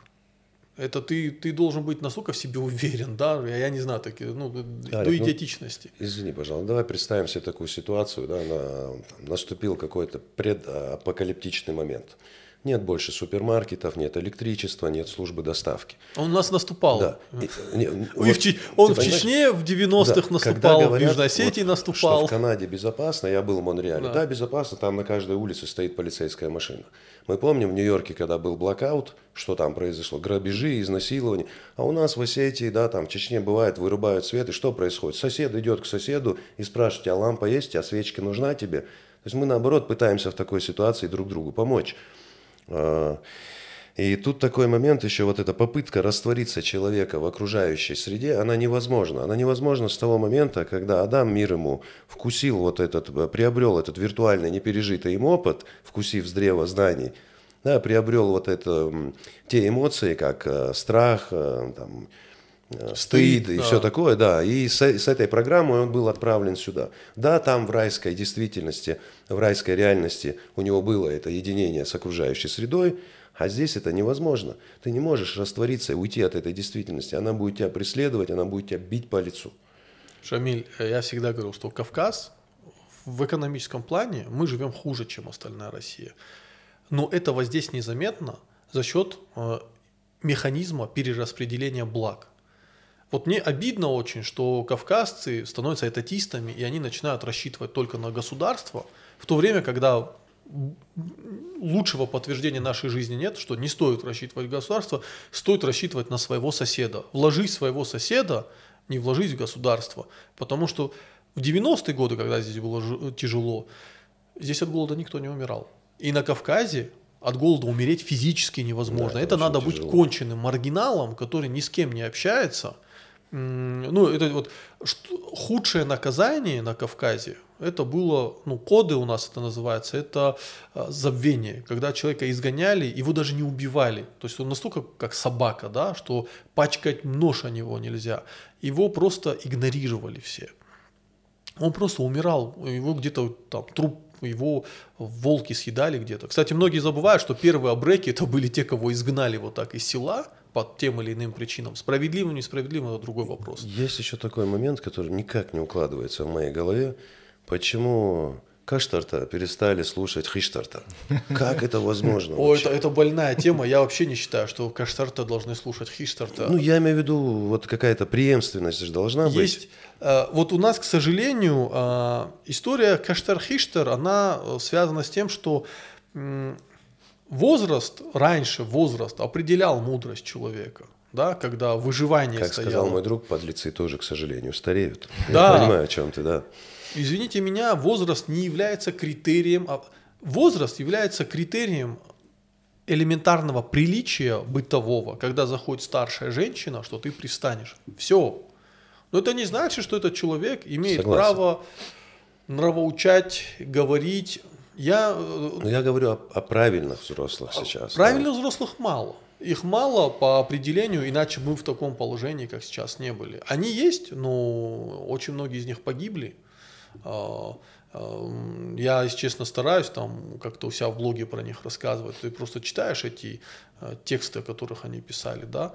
Их мало кто знает. Это не часто спортсмены, к сожалению, вообще не часто спортсмены. Да. Может быть, простой человек. Бывает. чаще интеллигенция, кстати, я удивился. Вот я, я сразу вспомнил, э, Руслан Тотров, который литературный журнал «Дарьял», да, благодаря ему огромный пласт культуры сохранился. Султанбек Таболов, благодаря которому появился э, наш институт, да, который, когда в Южной Осетии война была, он там первый ринулся туда с машинами, чтобы людям помогать. То есть это такие люди, которые, вот, от которых на самом деле в, критической, в критической ситуации вообще меньше всего ожидаешь. Ну, это, это же писатель. Что он может? Это, Да, это да, научный 100%. сотрудник, что он может? Мы серьезные ребята, у нас стволы на карманах, мы тут решаем. Но в нужный момент, да, оказывается, что вот этот такой интеллигентишка мир перевернет, а ребята со стволами э, окажутся в- убиты в какой-то глупой бойне. Вот э, эта система взаимоотношений, Шамиля, которую ты сказал, Хиштар Каштар, да, старший, младший, э, вот про Цоцком Балова неоднократно Да. и Алик писал, там, Батраз Мисиков, другие ребята. Э, я помню, я когда очерки Туалаговых читал, э, меня поразило, и я вот просто это сфотографировал для себя, где-то выписал даже. И у меня вот э, на моем письменном столе вот э, отрывок этот он э, есть, я всегда на него смотрю. Это история Цуцкого Балова, это был там, ну, помимо всего прочего, он еще был э, преподавателем, он в Санкт-Петербурге преподавал э, во времена там царской России. Э, То есть обычный вот э, преподаватель, он ходил всегда в национальной одежде, в костюме национальном. И что он делал, какое у него было отношение к младшим? Э, Он всегда узнавал, кто из Северной Осетии приехал в Санкт-Петербург, кто поступил, и большую часть, ну, практически всю свою заработную плату, там любые гонорары, которые он получал там, за написание статей каких-то, за публикации, он приходил и раздавал ребятам-осетинам, которых он вообще знать не знал, просто как поддержка э, там в другом регионе, да, своих младших. То есть вот такое было раньше отношение у многих старших. Я тебе да? больше дополню, что помимо остинских студентов, он очень любил вообще студентов из глубинок. Он когда встречал украинских студентов из Украины, он просил им, чтобы они ему песни э, на стихи Шевченко пели, потому что ему украинский язык нравился. Сейчас это трудно в контексте нынешнего времени представить, но вот так было. Он, э, это был просто человек, который любил людей, в принципе. Да, то есть вот такое отношение было к младшим. А Сегодня, к сожалению, вот э, это вообще редкость, да, если такое есть. Ну, безусловно, есть такие старшие, но это прям вот единичные там что Тут момент, что когда мы говорим о архаичном времени, 17-18 веке, да, то э, тогда старшие люди умирали очень быстро, и старших было в возрасте мало, да. А, Надо вспомнить все-таки, что осетинские, кабардин, черкесские, вообще любые кавказские, ну, те, кто уздении, князья их по-разному называют, это не те люди, которые вот э, вели э, тех, кто, скажем, а, там, в каком-то в каком-то взаимоотношении с ним, чуть-чуть более низком рангом, это не было то, что они их вели вперед себя, а сами на коне сзади стояли. Нет. Старый князь это было оскорбление, потому что они чаще всего в первый в бой врывались и умирали. В этих условиях любой, кто прожил много времени, он обладает колоссальным опытом. А сейчас у нас наблюдается некая геронтократия, когда со всего Кавказа молодежь тоннами уезжает. У нас проблема, вот Шамиль, не знаю, слышал ты нет, у нас последние три года просто в США из Осетии уехало колоссальное количество людей. Я не знаю, это 10 тысяч или 15 тысяч человек. По-моему, это... в одном из своих видео ты говорил. Да, это, это, это реально. Я не думаю, что есть хотя бы кто слушает этот подкаст, у которого нет знакомого, который ехал в США. А, молодежь вся уезжает из республики, у нас формируется геронтократия. Люди старшего поколения, это и с нами произойдет, когда нам будет 60 лет, мы ничего в этой жизни не захотим менять. Но мир – это постоянные изменения. Это, вот эта смелость должна быть в человеке, что мир – это изменение. Стабильность – это стабильность на кладбище. Гибкость в хорошем смысле должна быть. Да, да. Ну, тут еще один момент. Я вспоминаю слова пророка Мухаммада, саллаху когда он сказал, наилучшая проповедь – это поведение. То есть э, пример – это лучше всего.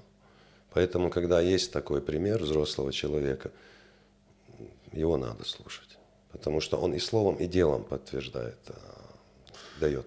Да, поэтому к вопросу старших, младших, тут есть люди, они могут по возрасту не такими быть старшими, да, но к ним будет проявлено Я думаю, вот по, по степени полезности, вот есть же понятие высокоорганизованного общества, да, да. где человек, который приносит пользу, вот как говоришь, а врачи, айтишники, они, э, к ним должно быть больше внимания, потому что они приносят пользу, они облегчают людям жизнь.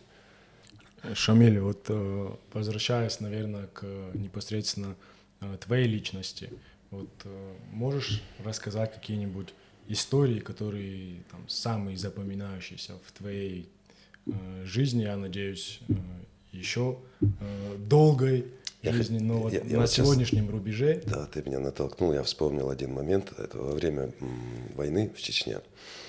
А, мы жили с, а, как мы поселились в одном доме с нашими родственниками, они тоже рядом с нами жили, и сейчас он уже взрослый парень, женатый, он постоянно маму мою ругает, говорит, вот все время ты эту историю вспоминаешь.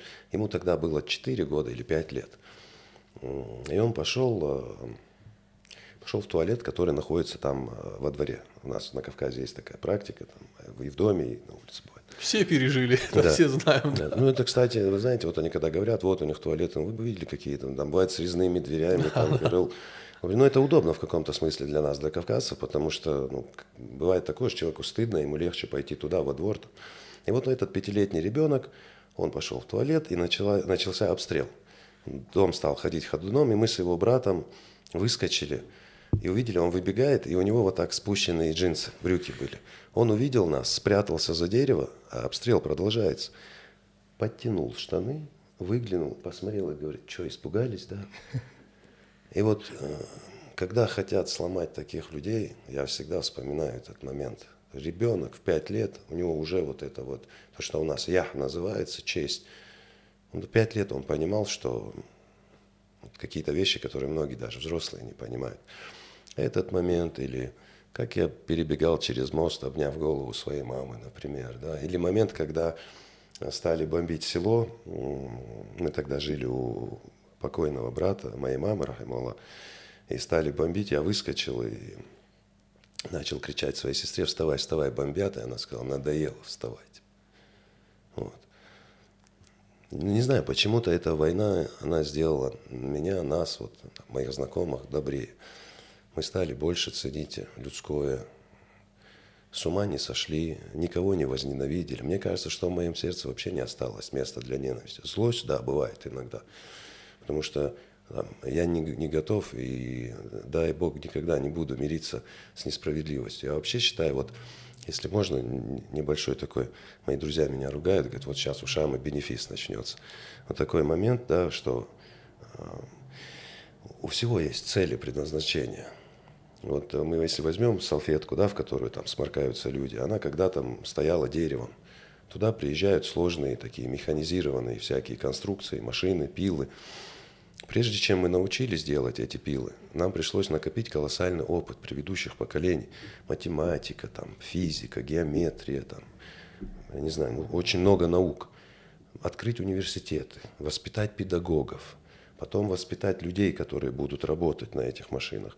Вот мы срезали это дерево, это отдельная отрасль экономики, да, деревообрабатывающая привести это на пилораму, обработать. Оттуда это все попадает в биохимическую промышленность, да, целлюлозобумажный комбинат. Это другая отрасль экономии, это другие, другой накопленный опыт. Да, там. Оттуда это попадает уже в салфеткой оптово-розничную торговлю. Это другие институты, другие педагоги, другая отрасль экономики. Если я скажу человеку, что вот эта салфетка не имеет производителя и не имеет предназначения, на меня будут смотреть как на дурака и будут абсолютно правы. Но когда мы показывая на себя, говорим, что у нас нет производителя, того, кто нас сотворил, создал, и нету никакой цели в нашей жизни, это почему-то никого не удивляет. И я в таком, в таком случае говорю, вы ставите человека ниже уровня салфетки, в которую вы сморкаетесь.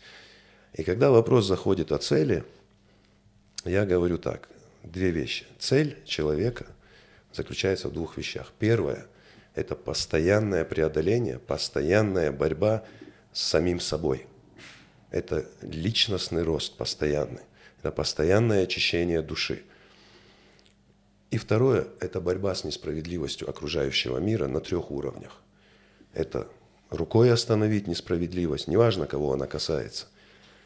Будь он атеист, язычник, там, христианин, мусульманин, э, иудей. Второе – это словом остановить, если ты не в силах это сделать рукой. И третье – воспротивиться этому своим сердцем. И это считается самой низшей ступенью веры. То есть борьба с собой и с несправедливостью окружающего мира. В этом смысл жизни человека. Даже если ты атеист, для достижения сверхрезультатов тебе нужна вера во что-то иррациональное. А потому что рационализировав свою жизнь, ты очень быстро придешь к итогу, что смерть, за этим ничего не следует, а значит сверхрезультата ты не добьешься. Э, Шамиль, Алик, я думаю, можно э, долго еще продолжать нашу беседу. Э, но потихоньку двигаясь к завершению, когда-то все заканчивается, хотелось бы, Шамиль, тебя спросить, чтобы ты поделился тремя своими любимыми книгами, которые ты советовал бы почитать нашим зрителям, тремя любимыми фильмами, и если ты смотришь, то сериалами, наверное, тоже. Ну, если начинать с фильмов, то это «Мертвец» Джармуша, «Красота по-американски», я вообще люблю социальные драмы – вот. И ну, что может еще? Ну, пусть это будет полночь в Париже. А если можно коротко, почему именно вот эти фильмы? Второй ты объяснил, а вот первый. Да, ну мертвец. Э, мне нравится то, как э, вот этот. Э, вообще там очень много аллегорий. И мне нравится трансформация героя, то есть как рамка героя меняется в процессе фильма. И фильм о том, что том числе о том, что не стоит недооценивать человека. Он может приехать в смешном костюме из Кливленда и стать самым разыскиваемым э, убийцей на Диком Западе. Красота по-американски э, из самого названия следует. Это такой сорт роз, который очень красивый, но не имеет никакого запаха. И это такая правда жизни.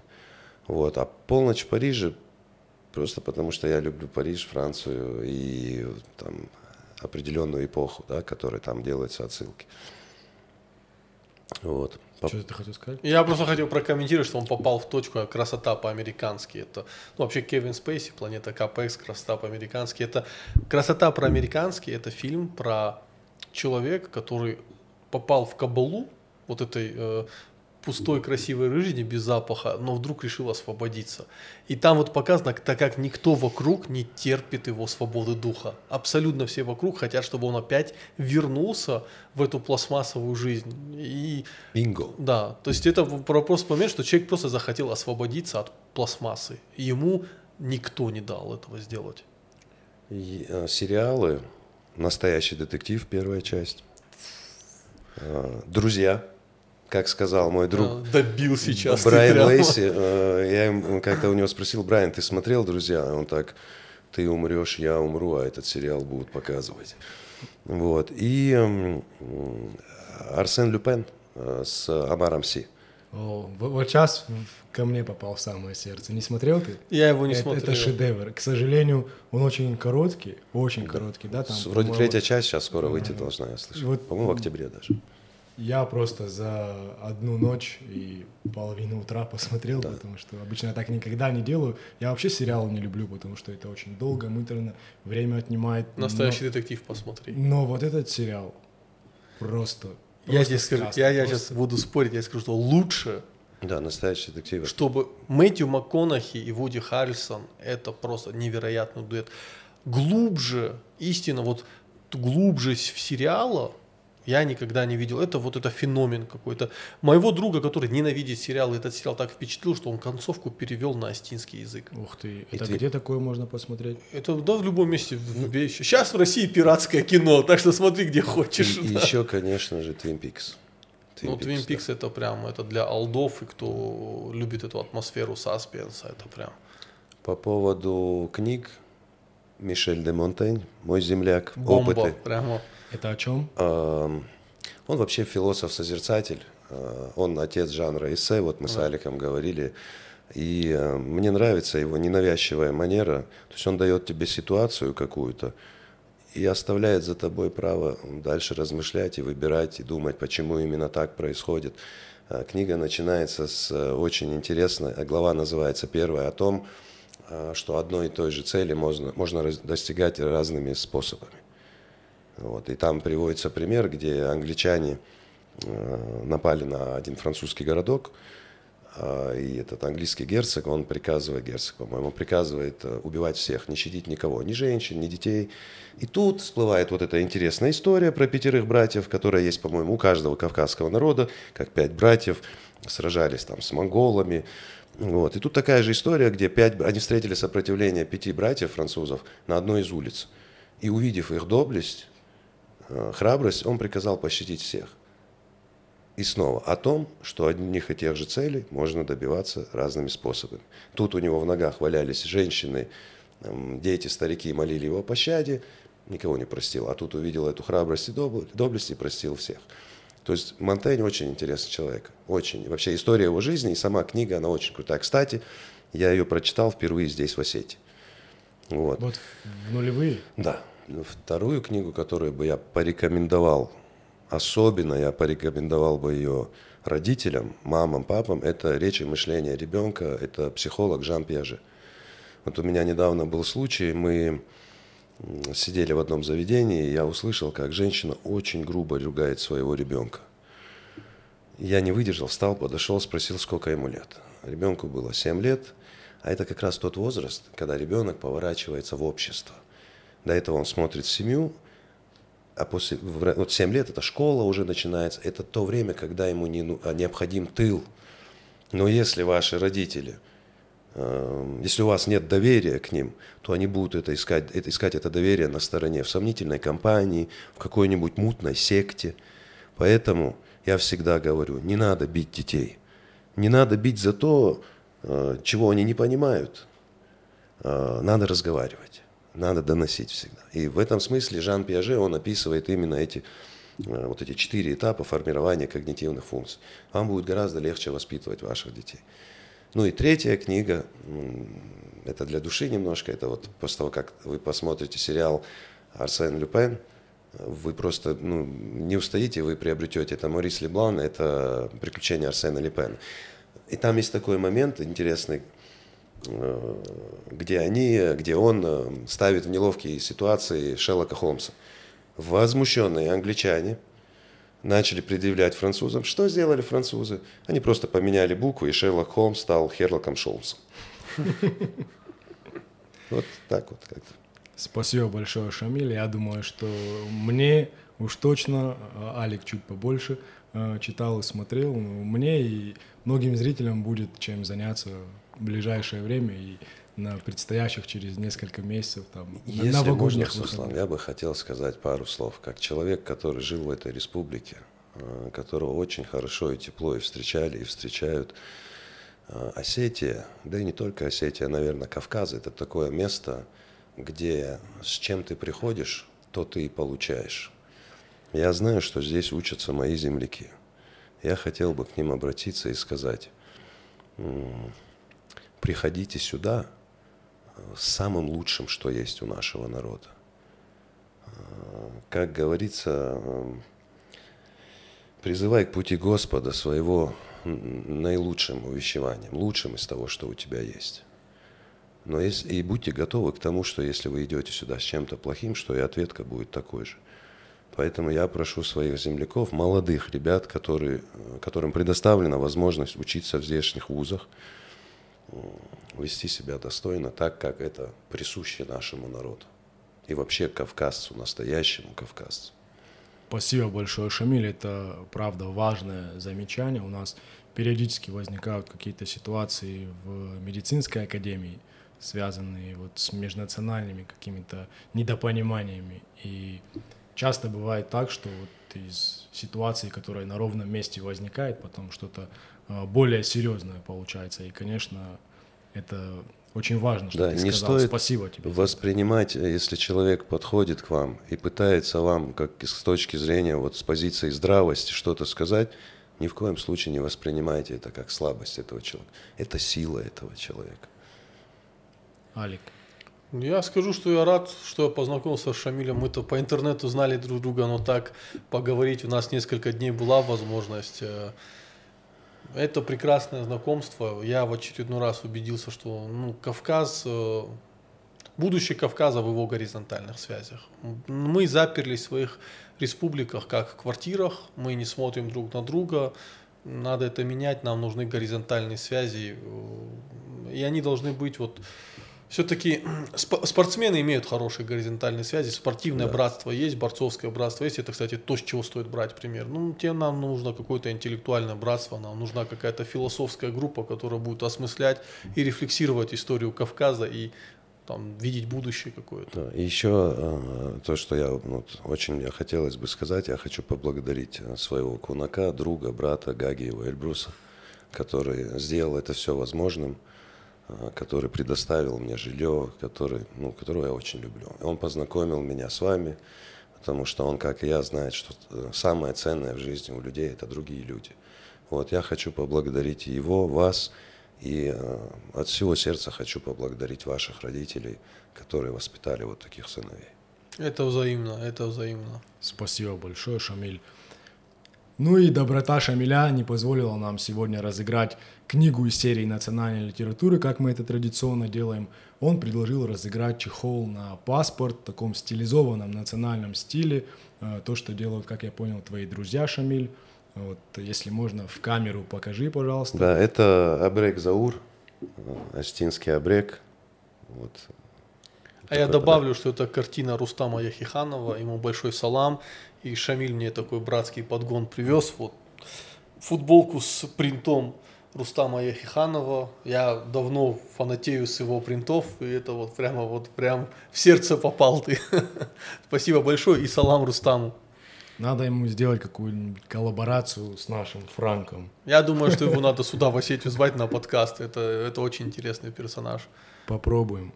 Спасибо всем за беседу. Спасибо большое. Всем пока. За Бахут.